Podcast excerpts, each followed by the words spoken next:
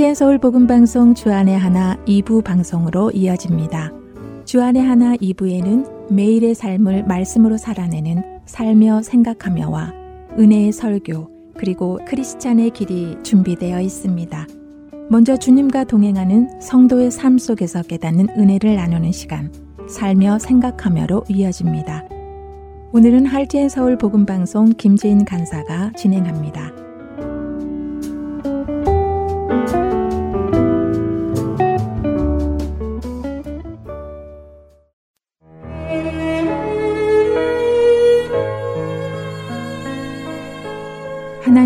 알고 싶어 하는 열정이 남달랐던 분. 적지 않은 연세에도 끝까지 포기하지 않고 성경 공부에 열심을 내셨던 분.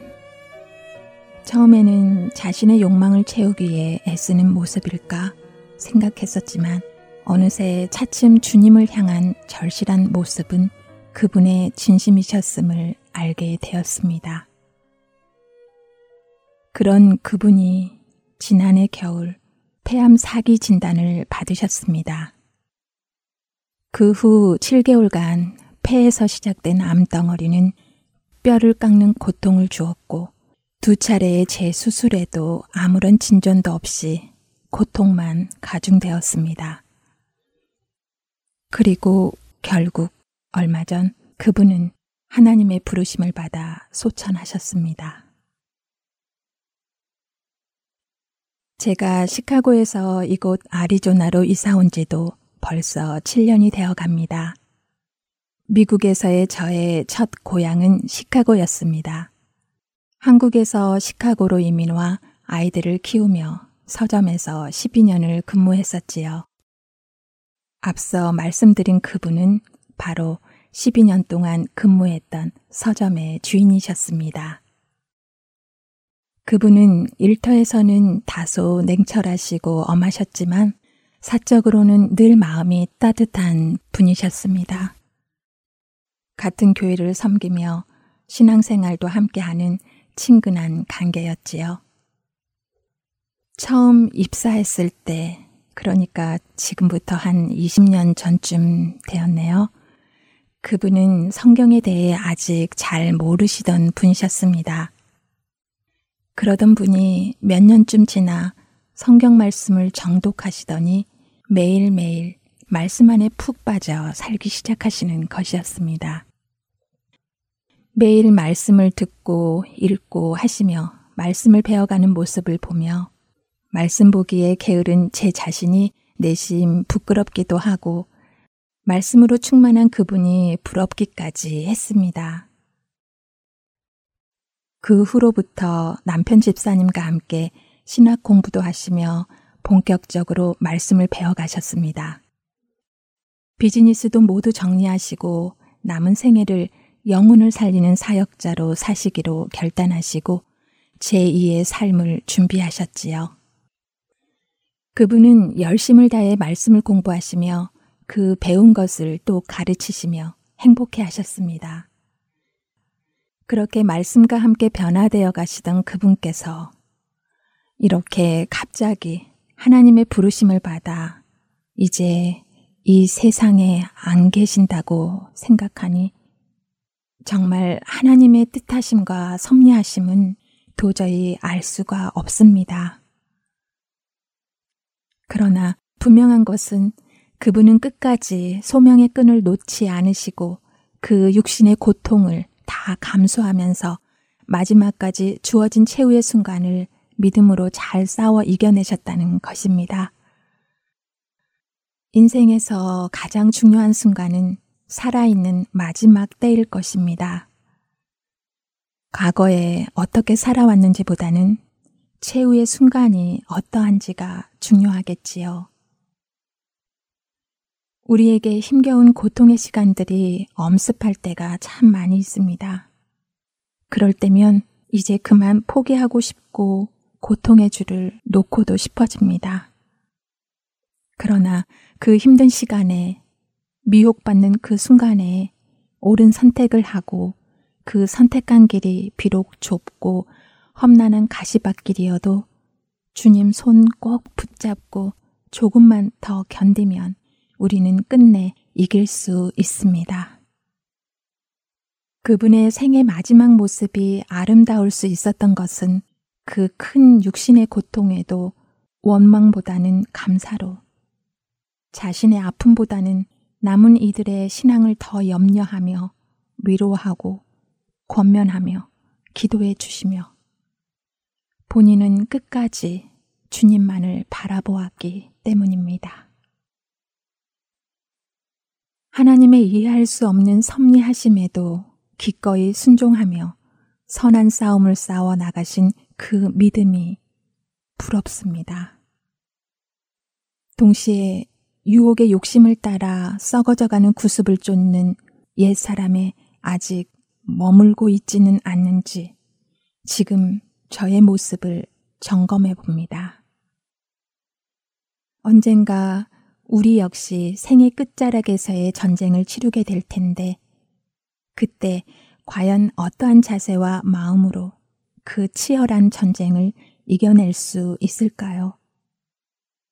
연약하여 내 힘으로는 싸울 수 없음을 알기에 주님을 더 알아가고 더 많이 사랑하고 죽음 앞에 두려워하지 않고 기뻐할 수 있는 힘을 달라고 주님께 강구해 봅니다. 저도 선한 싸움 다 싸우고 의의 면류관 받기까지 제 인생의 마지막이 오직 주님의 뜻을 이루며 예수 그리스도를 증언하는 일에 생명조차도 두려워하지 않게 되기를 간절히 소망합니다. 그러나 너는 모든 일에 신중하여 고난을 받으며 전도자의 일을 하며 내 직무를 다하라. 전제와 같이 내가 벌써 부어지고 나의 떠날 시각이 가까웠도다. 나는 선한 싸움을 싸우고 나의 달려갈 길을 마치고 믿음을 지켰으니 이제 후로는 나를 위하여 의의 면류관이 예비되었으므로 주 곧 의로우신 재판장이 그날에 내게 주실 것이며 내게만 아니라 주의 나타나심을 사모하는 모든 자에게도니라. 디모데우서 4장 5절에서 8절의 말씀입니다.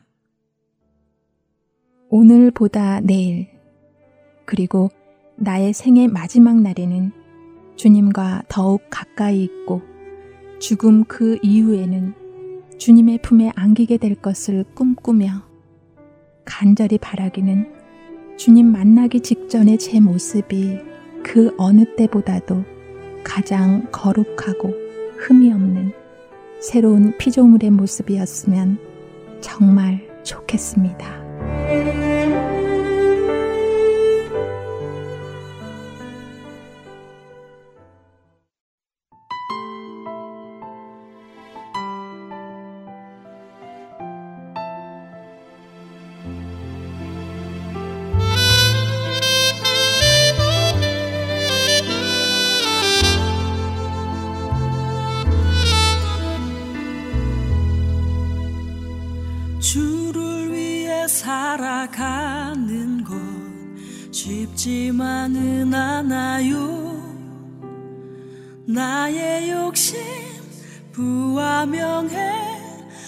내려놓아야 하죠.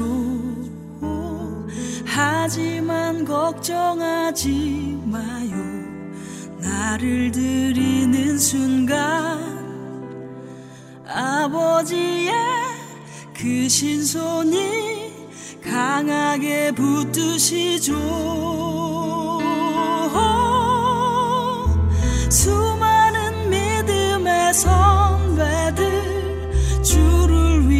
살았죠 죽으면 죽으리라. 아버지의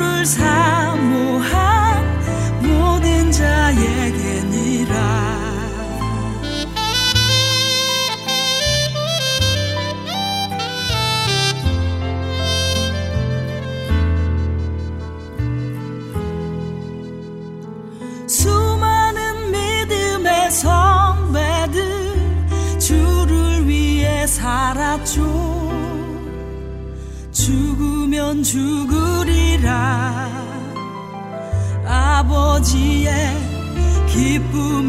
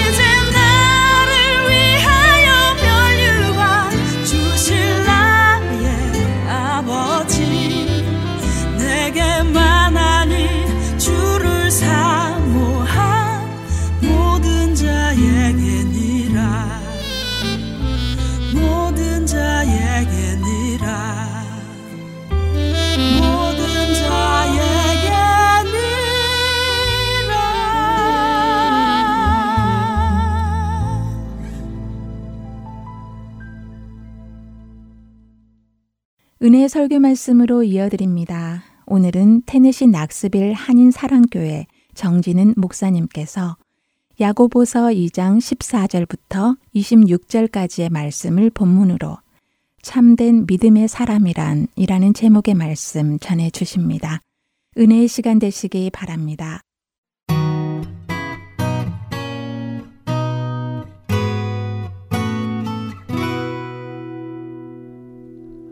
아, 우리는 지난 2년 동안 코로나로 인해서 코로나 전염병으로 인해서 인연을 상실한 것 같은 느낌을 받으며 살아갑니다. 아, 그래서 우리 안에 한 특징이 뭐냐면 그게 몇 년 전이었지? 라는 질문을 해요. 인연을 상실해 버리니까 이게 계산이 안 되는 거예요. 아, 이게 작년이었는지 재작년이었는지. 그러니까 인연이 저희의 인생 속에서 그냥 싹 사라진 것 같은 느낌을 받으며 살아갑니다.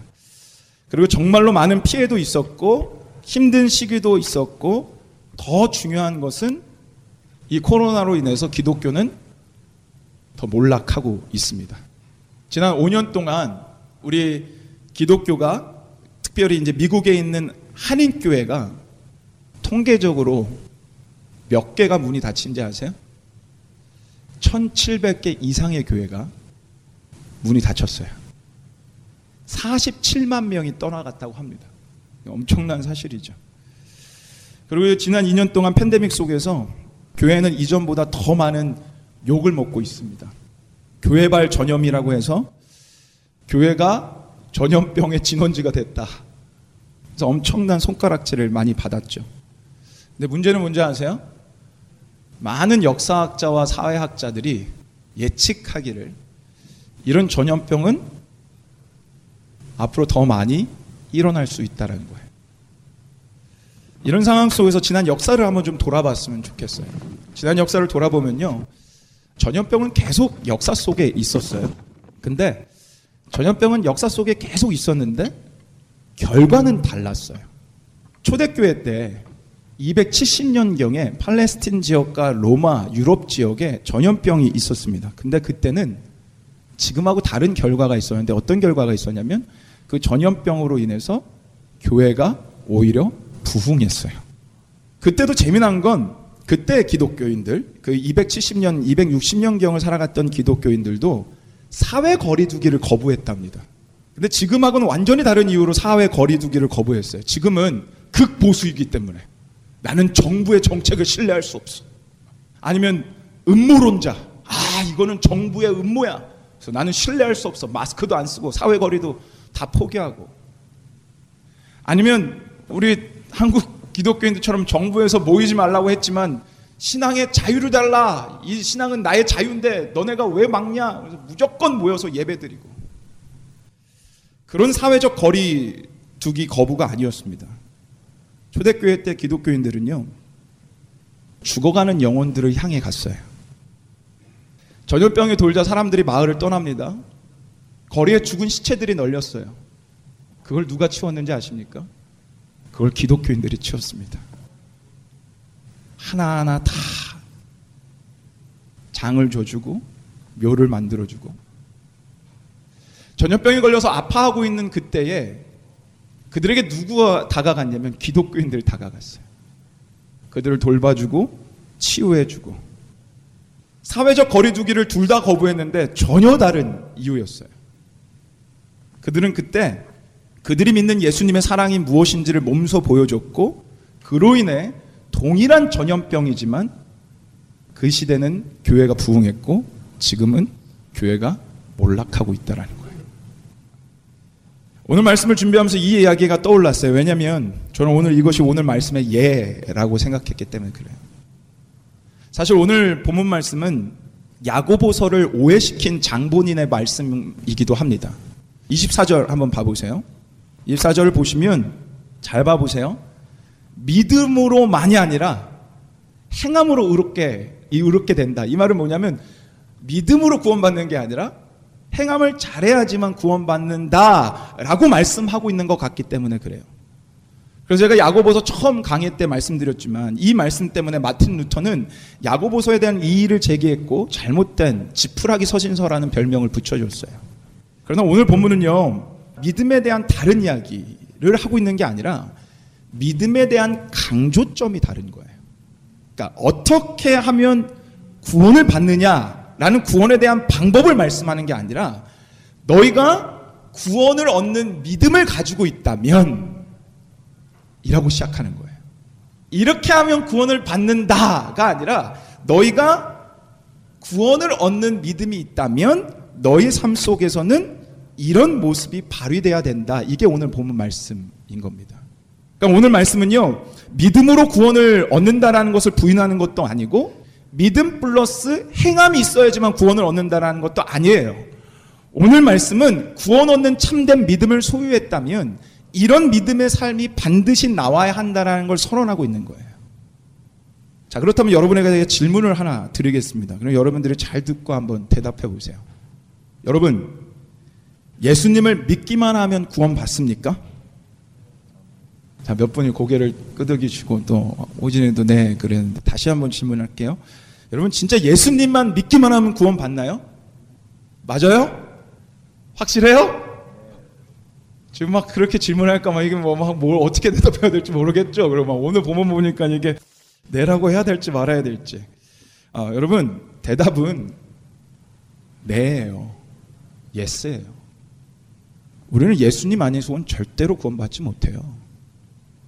예수님 아니고서는 우리는 하나님과의 관계가 회복될 수도 없고요. 어떤 우리의 행위로도 하나님의 마음에 도달할 수 없고요. 하나님의 의에 이를 수 없고요. 어떤 것도 우리를 구원시킬 수 있는 능력이 없어요. 지난주에 제가 이렇게 말씀드렸어요. 우린 결코 행위로 구원받지 않습니다. 이미 예수 그리스도의 사랑으로 구원받았습니다. 그래서 그 사랑의 법이 우리를 통제하는 것입니다. 그 십자가의 사랑으로 정말 구원에 이르는 믿음을 가졌다면 오늘 본문 말씀은 그거예요. 그 믿음을 가졌다면 그 믿음이 뭐냐? 그 믿음은 지난주 말씀처럼 그 사랑의 법으로 통제를 받고 살아가는 것. 내가 살아가고 싶은 대로 방종하며 맘대로 살아가는 것이 아니라 그 사랑의 법에 통제받기 때문에 내가 하고 싶은 것도 참고 내 욕심도 참고 하나님의 뜻으로 걸어가는 것, 하나님의 그 사랑의 법을 보여주며 살아가는 것. 그것이 참된 믿음이다. 라고 말씀하는 거예요.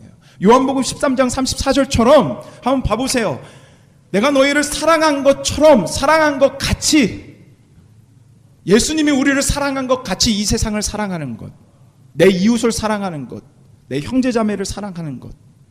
그 모습이 동반되는 것. 그것이 참된 믿음이라는 거예요.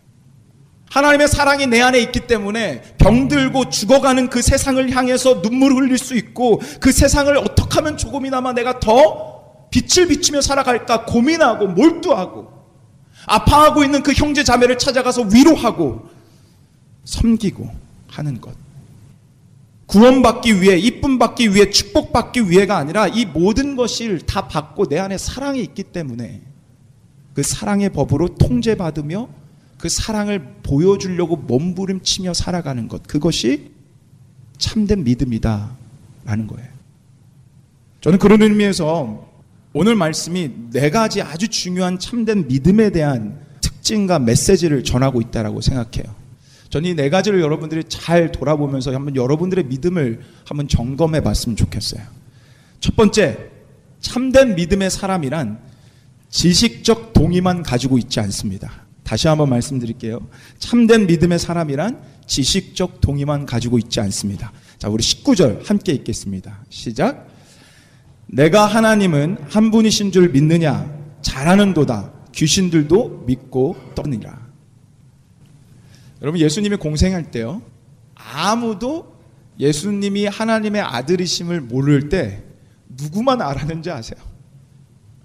귀신만 알았어요. 예수님이 한 마을을 지나가자 귀신 들린 사람 그 귀신이 뭐라고 얘기하냐면 하나님의 아들 예수여 왜 와서 우리를 괴롭게 하십니까?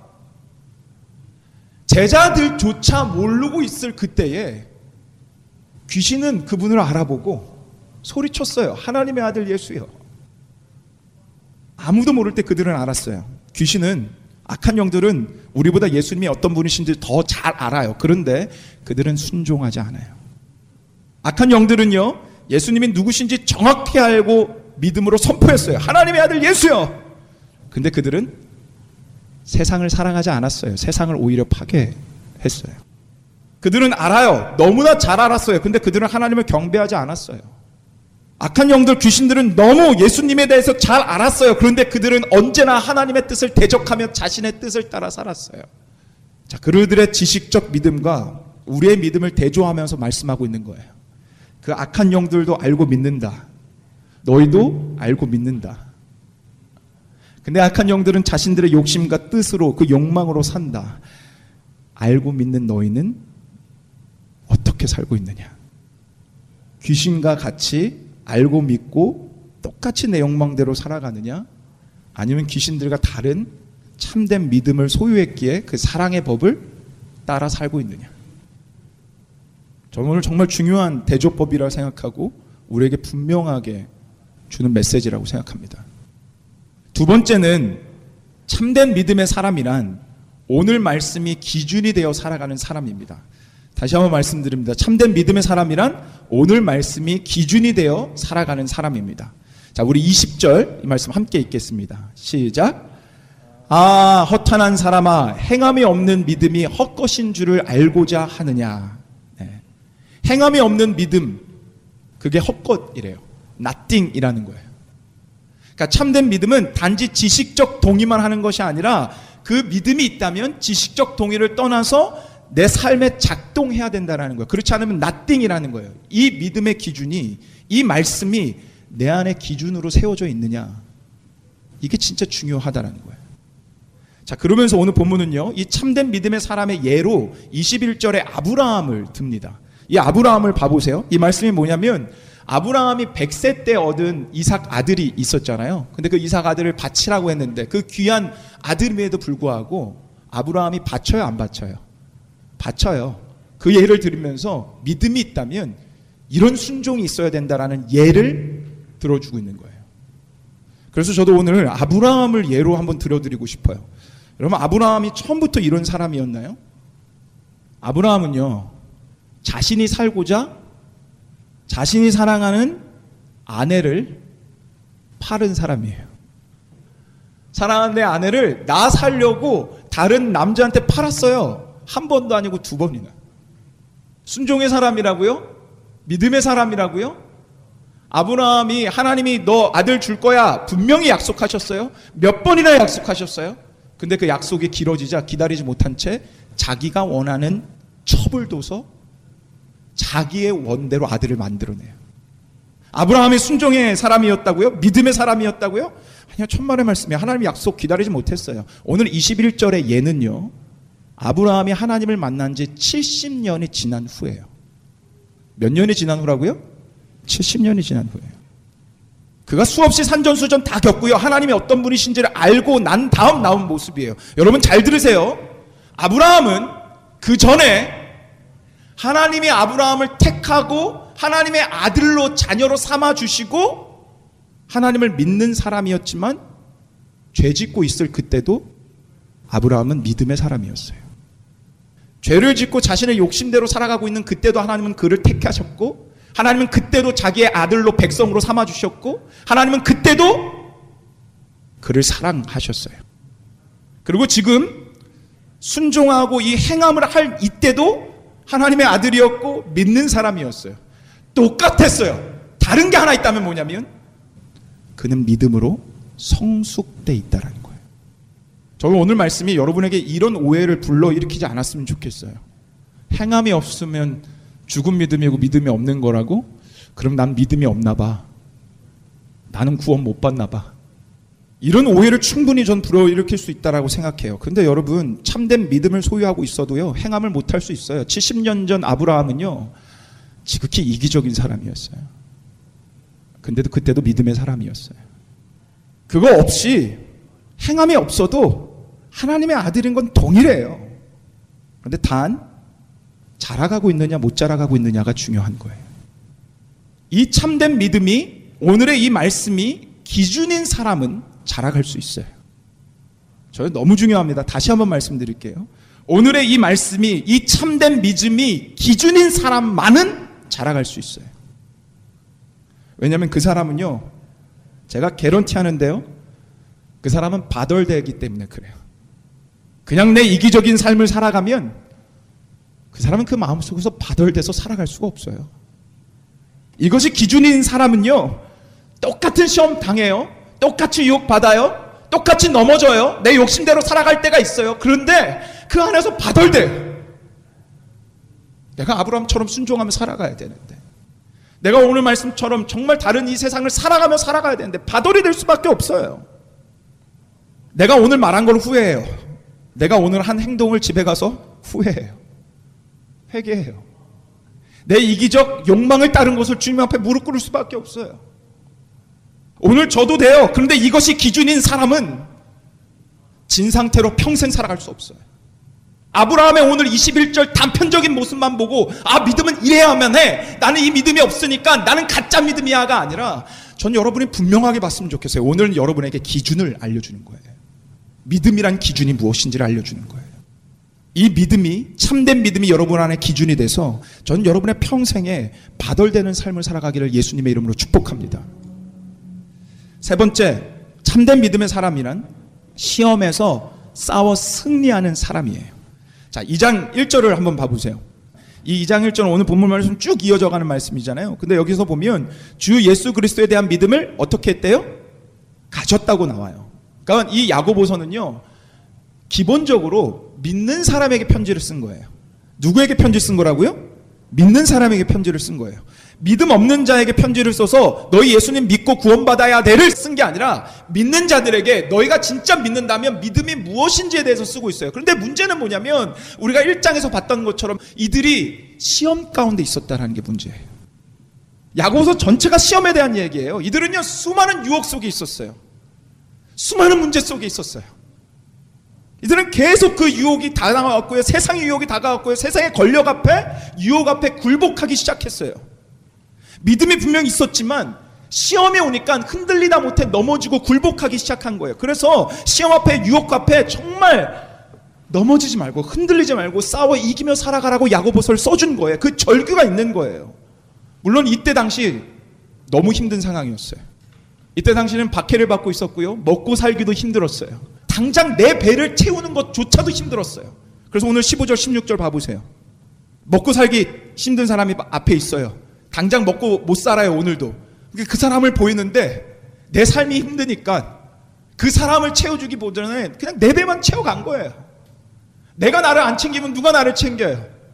이 사람들은 그런 시험 앞에서 계속 넘어져며 살아가고 있는 거예요. 전이 말씀이 너무나 중요하다고 생각해요. 왜냐하면 우리도 지금 동일한 상황을 살아가고 있으니까. 야고보서가 동일한 시대 속에서 우리도 동일하게 내 배만 채워가는 사람이 될 수 있다라는 거예요. 내 이익만, 내 유익만, 내 욕심만 찾아 떠나는 그 시험 속에서 싸우려 하지 않고 단지 눈앞에 있는 것만 급급하게 쫓아가는 사람이 될 수 있다라는 거예요. 근데 여러분이 참된 믿음 때문에 사랑의 법이 여러분 안에 있다면 오늘 이 말씀이 여러분 안에 기준이 되었다면 싸울 수밖에 없다라는 거예요. 수많은 유혹이 찾아올 거고 앞으로 더 많은 유혹이 찾아올 건데 여러분 안에 참된 믿음이 있다면 그 유혹 앞에서 싸우라는 거예요. 싸워서 승리하라는 거예요. 여러분, 저도 괜찮아요. 제가 누누이 얘기하잖아요. 저도 괜찮아요. 문제는 포기하는 게 문제예요. 이 야고보서 이 시대 사람들은 진 것뿐만이 아니라 포기하며 살았어요. 오늘 저요? 상관없어요. 내일 또 다시 일어나서 싸우면 되는 거예요. 내일 승리했어요? 근데 모레 또 졌어요? 괜찮아요. 그 다음날 또 싸워서 승리하면 되는 거예요. 죽을 때까지. 문제는 포기하는 것이 문제지 합리화하고 핑계하며 세상 속에 맞춰가는 게 문제지 싸우는 건 절대 문제가 되지 않아요. 어차피 여러분 잘 들으세요. 평생 여러분이 인정해야 되는 건 여러분이 좋든 싫든 이 유혹과 이 시험은 평생 여러분 앞에 있다라는 거예요. 그러면 우리가 해야 되는 건 적기에 싸워봤자 난 안 되기에 포기하는 것이 아니라 오늘 저도 내일 다시 그 믿음으로 사랑의 법으로 싸워 나가는 것. 여러분 안에 있는 사랑의 법은 절대로 약하지 않아요. 세상을 죽음을 이긴 그 사랑이에요. 그 사랑은 언제나 넉넉히 여러분을 충만케 채워줄 거예요. 그래서 방종이 아니라 싸워 승리하는 그 자유의 삶을 살아가는 진짜 믿음의 삶을 살아가는 여러분과 제가 되기를 예수님의 이름으로 축복합니다. 네 번째, 마지막 네 번째, 참된 믿음의 사람이란 소유한 믿음을 보여주는 사람이에요. 다시 한번 말씀드립니다. 참된 믿음의 사람이란 소유한 믿음을 보여주는 사람입니다. 자, 우리 18절 우리 같이 읽겠습니다. 함께 읽겠습니다. 시작. 어떤 사람은 말하기를 너는 믿음이 있고 나는 행함이 있으니 행함이 없는 내 믿음을 내게 보이라. 나는 행함으로 내 믿음을 내게 보이리라 하리라. 아멘. 여러분 참된 믿음은요. 보여질 수밖에 없어요. 그거 아십니까? 진짜 믿음을 소유하고 있다면 그 믿음은 보여질 수밖에 없어요. 제가 말씀을 준비하다 읽었던 한 책에 믿음에 대해서 이렇게 써놨어요. 너무 공감이 돼서 갖고 왔는데 한번 봐보세요. 믿음은 뭐와 같답니까? 칼로리와 같다. 눈에 보이지 않지만 결과는 언제나 볼 수 있다. 여러분 이게 무슨 뜻인지 아세요? 여러분 앞에 있는 음식이 몇 칼로리인지 아는 사람 계세요? 손 들어 보세요. 내가 오늘 아침에 먹고 온 그 음식의 칼로리 수를 난 알고 있다. 여러분 절대 몰라요, 우리는. 그 칼로리 수가 몇인지 몰라요. 그런데 칼로리 폭탄으로 맛있게 먹으면 어떤 결과가 일어나죠? 칼로리는 눈에 보이지 않아요. 근데 결과는 분명히 눈에 보여요. 믿음이 언제 생겼는지 아무도 우리 몰라요. 며칠, 몇 년도 며칠, 그거 아는 사람은 여러분 이단이에요. 구원파나 그런 거예요. 제발 난 언제 믿었습니다. 몇 월, 몇 월, 며칠 이런 거 얘기하지 마세요. 그날이 어, 떻게 확신해요? 우린 몰라요. 언제 내 안에 믿음이 찾아왔는지 내 안에 믿음이 생성됐는지 아무도 몰라요. 죽었다 깨어나도 몰라요. 근데 진짜 참된 믿음이 여러분 안에 들어가면 언제 들어왔는지는 모르지만 믿음이 내 안에 있다라는 결과는 눈에 보일 수 있어요. 사도행전 2장 47절 한번 봐보세요. 우리 한번 같이 읽어보겠습니다. 함께 읽겠습니다. 시작. 하나님을 찬미하며 또 온 백성에게 친송을 받으니 주께서 구원받는 사람을 날마다 더하게 하시니라. 초대교의 모습인데 하나님만 찬양했나요? 우리는 이렇게 생각해요. 내 믿음 하나님만 아시면 돼. 천만의 말씀이에요. 내가 얼마나 잘 믿는지, 얼마나 하나님을 사랑하는지 하나님만 알면 돼. 거짓된 믿음이에요. 믿음이 들어온지 몰라요. 하나님의 참된 믿음을 주셨으면 그 참된 믿음은 세상 속에 보여질 수밖에 없어요. 하나님이 여러분에게 믿음을 준 건 하나님만 알려고 준 게 아니라 세상 가운데 하나 여러분의 그 믿음인 빛을 증거하라고 주셨기 때문에 이 사도행전 2장 47절 말씀처럼 믿음 있는 사람은 하나님만 찬양하고 끝나는 게 아니라 그의 참 믿음 때문에 세상이 그를 칭찬합니다. 참된 믿음은 절대로 나 혼자 하나님만 알고 끝나지 않습니다. 260년 경에 전염병이 창궐했을 때 기독교인들은 그 믿음을 보였기에 수많은 사람들이 그들 때문에 예수님께 돌아왔습니다. 참된 믿음은 절대로 숨어 있지 않습니다. 참된 믿음은 절대로 하나님만 알지 않습니다. 참된 믿음은 반드시 드러납니다. 여러분이 참된 믿음을 소유했기에 70년 후가 됐든 언제가 됐든 여러분의 그 참된 믿음이 드러나는 삶으로 살아가는 삶의 축복이 있기를 예수님의 이름으로 축복합니다. 믿음을 가진 여러분, 예수 그리스도의 믿음을 가진 여러분, 여러분은 어떠십니까?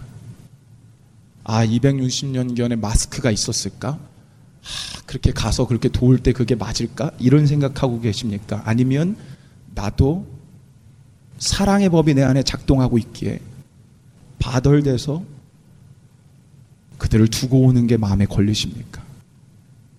참된 믿음이 있다면 오는 말씀이 절대로 지식적 동의로만 끝나지 않을 것입니다.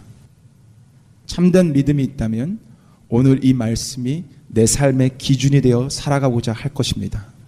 그러면 그렇게 살아가지 못할 때 여러분은 바덜될 것입니다. 유혹과 시험 앞에 굴복하는 게 아니라 싸우려고 할 것입니다. 그리고 그렇게 하다 보면 우리 안에 있는 그 참된 믿음은 보여지게 될 것입니다. 예수님을 믿어 구원에 이르는 믿음을 소유하셨습니까? 그렇다면 오늘 이 말씀이 여러분의 삶을 주관하기를 그리고 나도 뛰어가는 사람이 되고 싶다라는 그 마음이 샘솟는 인생이 되기를 예수님의 이름으로 간절히 축복합니다.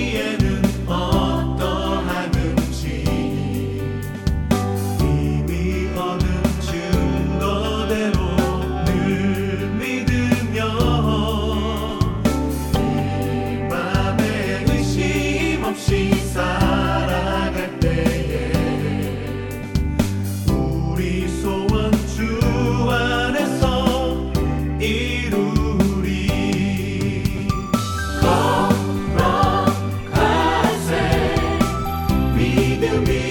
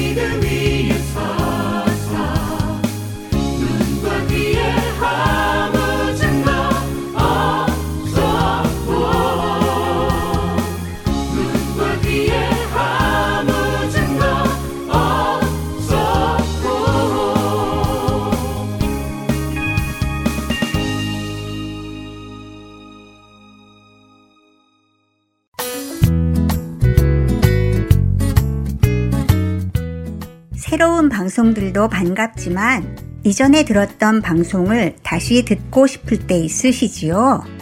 혹은 다른 사람에게 그 방송만 전해주고 싶을 때도 있으시지요? 저희 할트앤 서울 복음방송에서는 그 방송만 모아서 따로 mp3 cd로 제작해 놓았습니다. 방송 모음 mp3 cd가 필요하신 분은 사무실로 연락 주시기 바랍니다. 사무실 전화번호 602-866-8999나 카톡으로 문의 주시기 바랍니다. 감사합니다.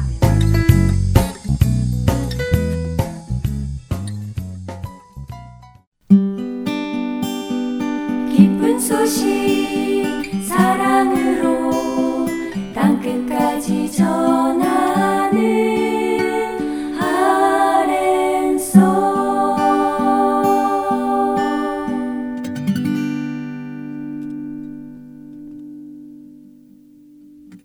계속해서 크리스찬의 길 보내드립니다.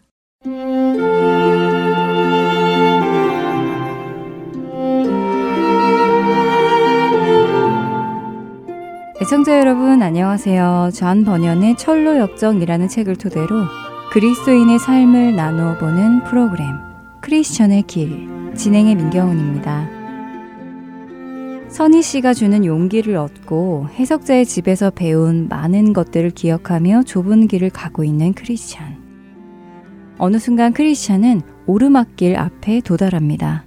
길 양쪽에는 높은 울타리가 둘러 있었는데 그 울타리의 이름은 구원이었습니다. 이 모습은 무엇을 말하는 것일까요? 이제부터 크리스천이 가야 하는 길은 오르막길이기에 힘이 드는 길입니다. 그러나 그 길 양옆에는 구원이라는 울타리가 쳐져 있기에 비록 그 길이 힘들고 어렵더라도 크리스천이 구원의 은혜 밖으로 나가지 못하도록 보호를 받고 있다는 의미일 것입니다. 그날의 유다 땅에서 이 노래를 부르리라. 우리에게 견고한 성읍이 있으며 여호와께서 구원을 성벽과 외벽으로 삼으시리로다. 이사야 26장 1절의 말씀입니다. 크리스천은 구원의 울타리가 쳐진 오르막길을 오르기 시작합니다.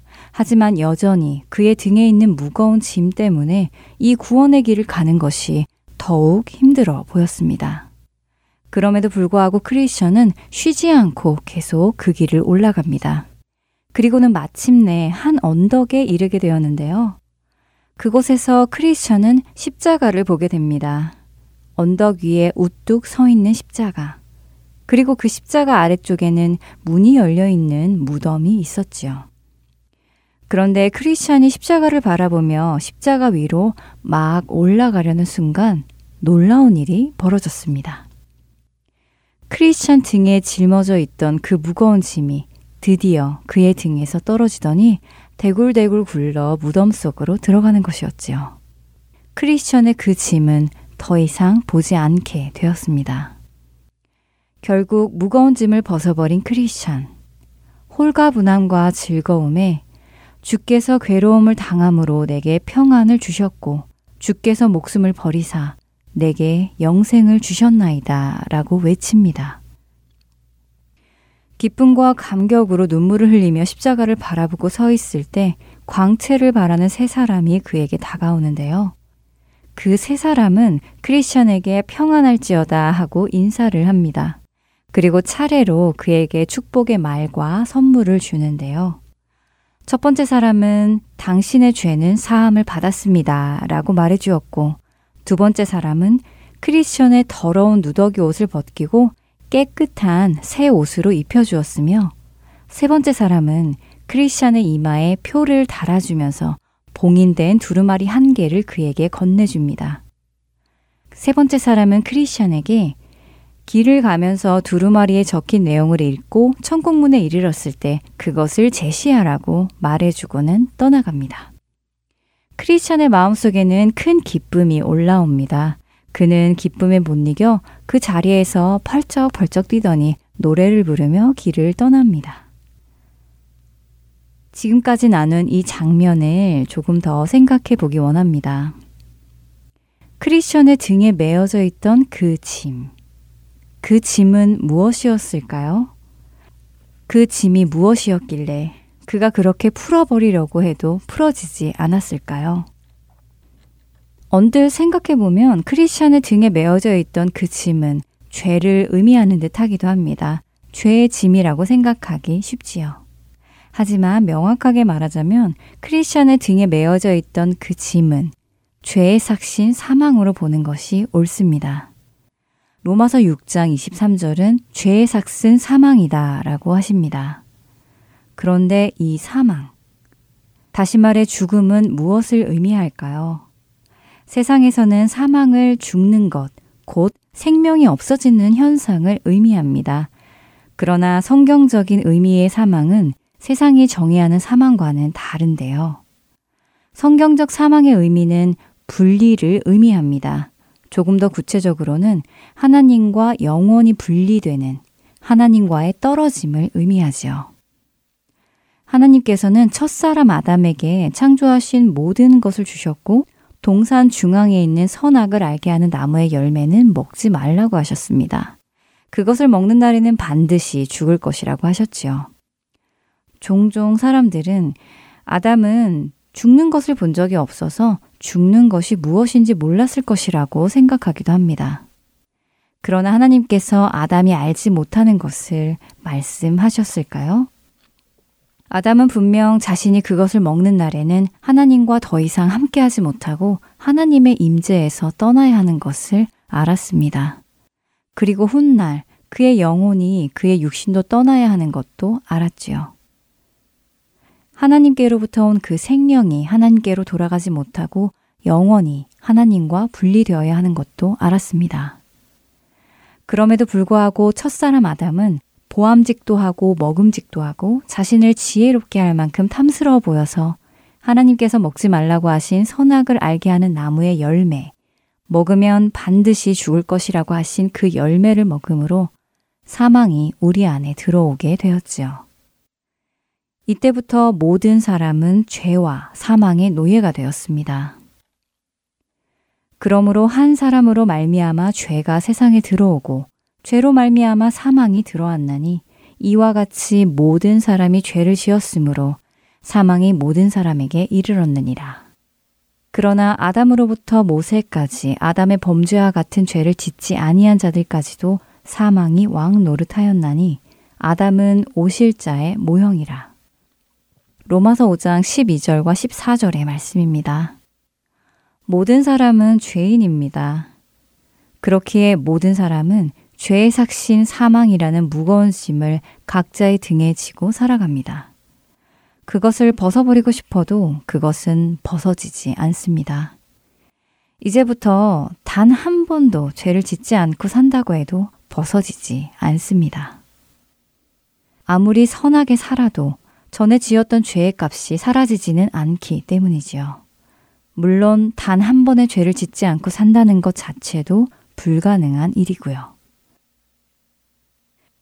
더욱이 그 사람이 하나님을 알아도 하나님께 순종하기로 결단하고 또 그렇게 살아간다 하더라도 그의 등에서 그 사망의 짐을 벗을 수는 없습니다.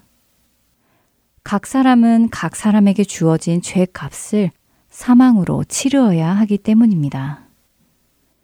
모든 사람이 죄인이기에 어느 누가 다른 사람의 죄값을 대신 치러줄 수도 없습니다. 그런데 그 죄의 짐이 십자가 앞에 다가서자 벗어졌고 무덤 속으로 사라져 버렸습니다. 무엇을 의미하는 것인가요? 죄가 없지만 십자가 위에서 죄인이 되어 죽으신 예수님께서 나의 죄의 삭을 치루어 주셨고 그분의 그 십자가만이 나의 등에 있는 죄의 짐을 풀어 주시고 그것을 영원히 사라지게 하실 수 있다는 의미입니다. 그러므로 이제 그리스도 예수 안에 있는 자에게는 결코 정죄함이 없나니 이는 그리스도 예수 안에 있는 생명의 성령의 법이 죄와 사망의 법에서 너를 해방하였습니다. 로마서 8장 1절과 2절의 말씀입니다. 예수님의 십자가 사건은 인류 역사에서 가장 중요한 사건입니다. 죄로 인해 하나님으로부터 분리되어야 하는 우리가 다시 하나님께로 갈 수 있게 된 사건이기 때문입니다. 죄로 인해 창조주이신 하나님과 원수가 되었었고 하나님과 화평할 수 없었고 하나님을 영원히 떠나야 했었지만 예수 그리스도의 십자가의 제사로 우리가 하나님과 화평하게 되었음을 우리는 기억해야 합니다. 크리스천은 자신을 누르고 있던 사망의 무거운 짐이 벗겨져 무덤에 들어가는 것을 보았습니다. 그는 드디어 사망에서 자유하게 되었습니다. 더 이상 사망의 권세가 그를 내려 누르지 않습니다. 그것을 깨달았기에 그는 펄쩍펄쩍 뛰며 기쁜 마음으로 구원의 길을 출발하는 것입니다. 우리에게도 이 십자가의 은혜가 깨달아지는 축복이 있기를 간절히 소원합니다. 이렇게 감격을 느낀 크리스천에게 다가온 세 사람의 모습을 살펴보겠습니다. 그 중에 첫 번째 사람은 당신의 죄는 사함을 받았습니다. 라고 말해 주었고, 두 번째 사람은 크리스천의 더러운 누더기 옷을 벗기고 깨끗한 새 옷으로 입혀 주었다고 합니다. 새 옷을 입었다는 것은 새로운 신분이 되었다는 것이고, 새로운 피조물이 되었다는 의미이지요. 그리고 이렇게 새 옷, 새 신분을 얻을 수 있는 것은 죄가 사함을 받았기 때문입니다. 여호와께서 자기 앞에 선 자들에게 명령하사 그 더러운 옷을 벗기라 하시고 또 여호수아에게 이르시되 내가 내 죄악을 제거하여 버렸으니 내게 아름다운 옷을 입히리라 하시기로. 스가리아 3장 4절의 말씀입니다. 그리고 마지막 세 번째 사람은 크리스찬의 이마에 표를 달아주면서 봉인된 두루마리 한 개를 그에게 건네주며 길을 가면서 두루마리에 적힌 내용을 읽고 천국문에 이르렀을 때 그것을 제시하라고 말해 주었지요. 그 안에서 너희도 진리의 말씀, 곧 너희의 구원의 복음을 듣고 그 안에서 또한 믿어 약속의 성령으로 인치심을 받았으니 이는 우리 기업의 보증이 되사 그 얻으신 것을 속량하시고 그의 영광을 찬송하게 하려 하심이라. 에베소서 1장 13절과 14절의 말씀입니다. 참된 믿음은 크리스천을 사망의 권세에서 자유하게 하셨고 그를 새로운 피조물로 만들었으며 더 이상 옛사람이 아니라 새 사람, 의의 옷을 입고 사는 사람이 되게 하였습니다. 그리고 그에게 성령 하나님을 보내주셔서 구원의 인을 치시고 구원을 보증하셨습니다. 이제 크리스천은 이 모습으로 구원의 길을 갈 것이며 그 길에서 두루마리에 적힌 말씀을 읽으며 구원의 손길을 따라가게 될 것입니다. 앞으로 크리스천이 어떤 일을 겪게 되는지 계속해서 보기를 원합니다. 오늘은 여기서 마치겠습니다. 저는 다음 시간에 다시 찾아뵙겠습니다. 안녕히 계세요.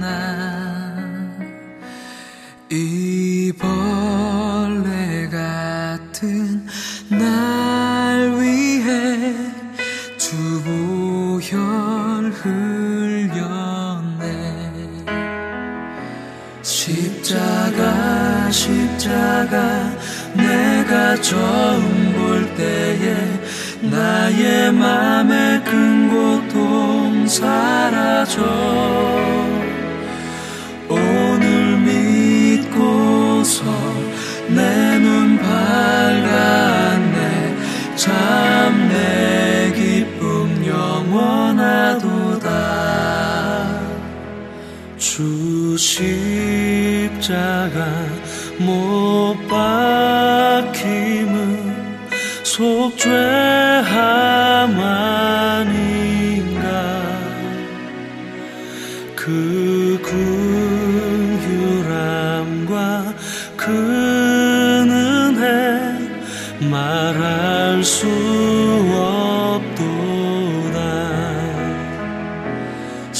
십자가 십자가 내가 처음 볼 때에 나의 맘의 큰 고통 사라져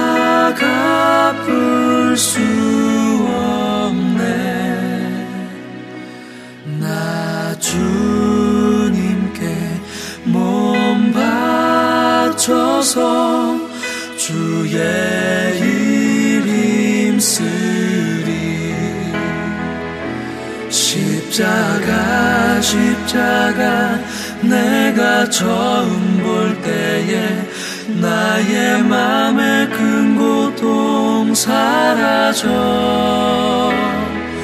오늘 믿고서 내눈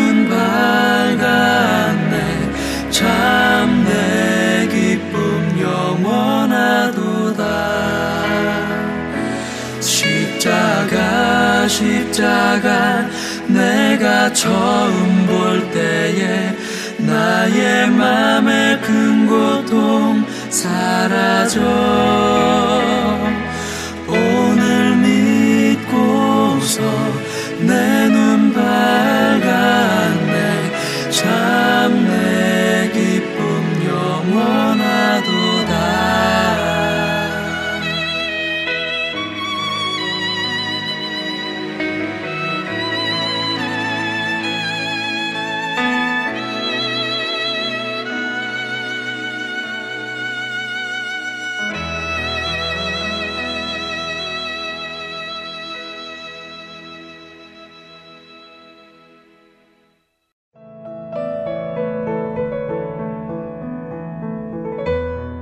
주안의 하나 2부 준비된 모든 순서는 여기까지입니다.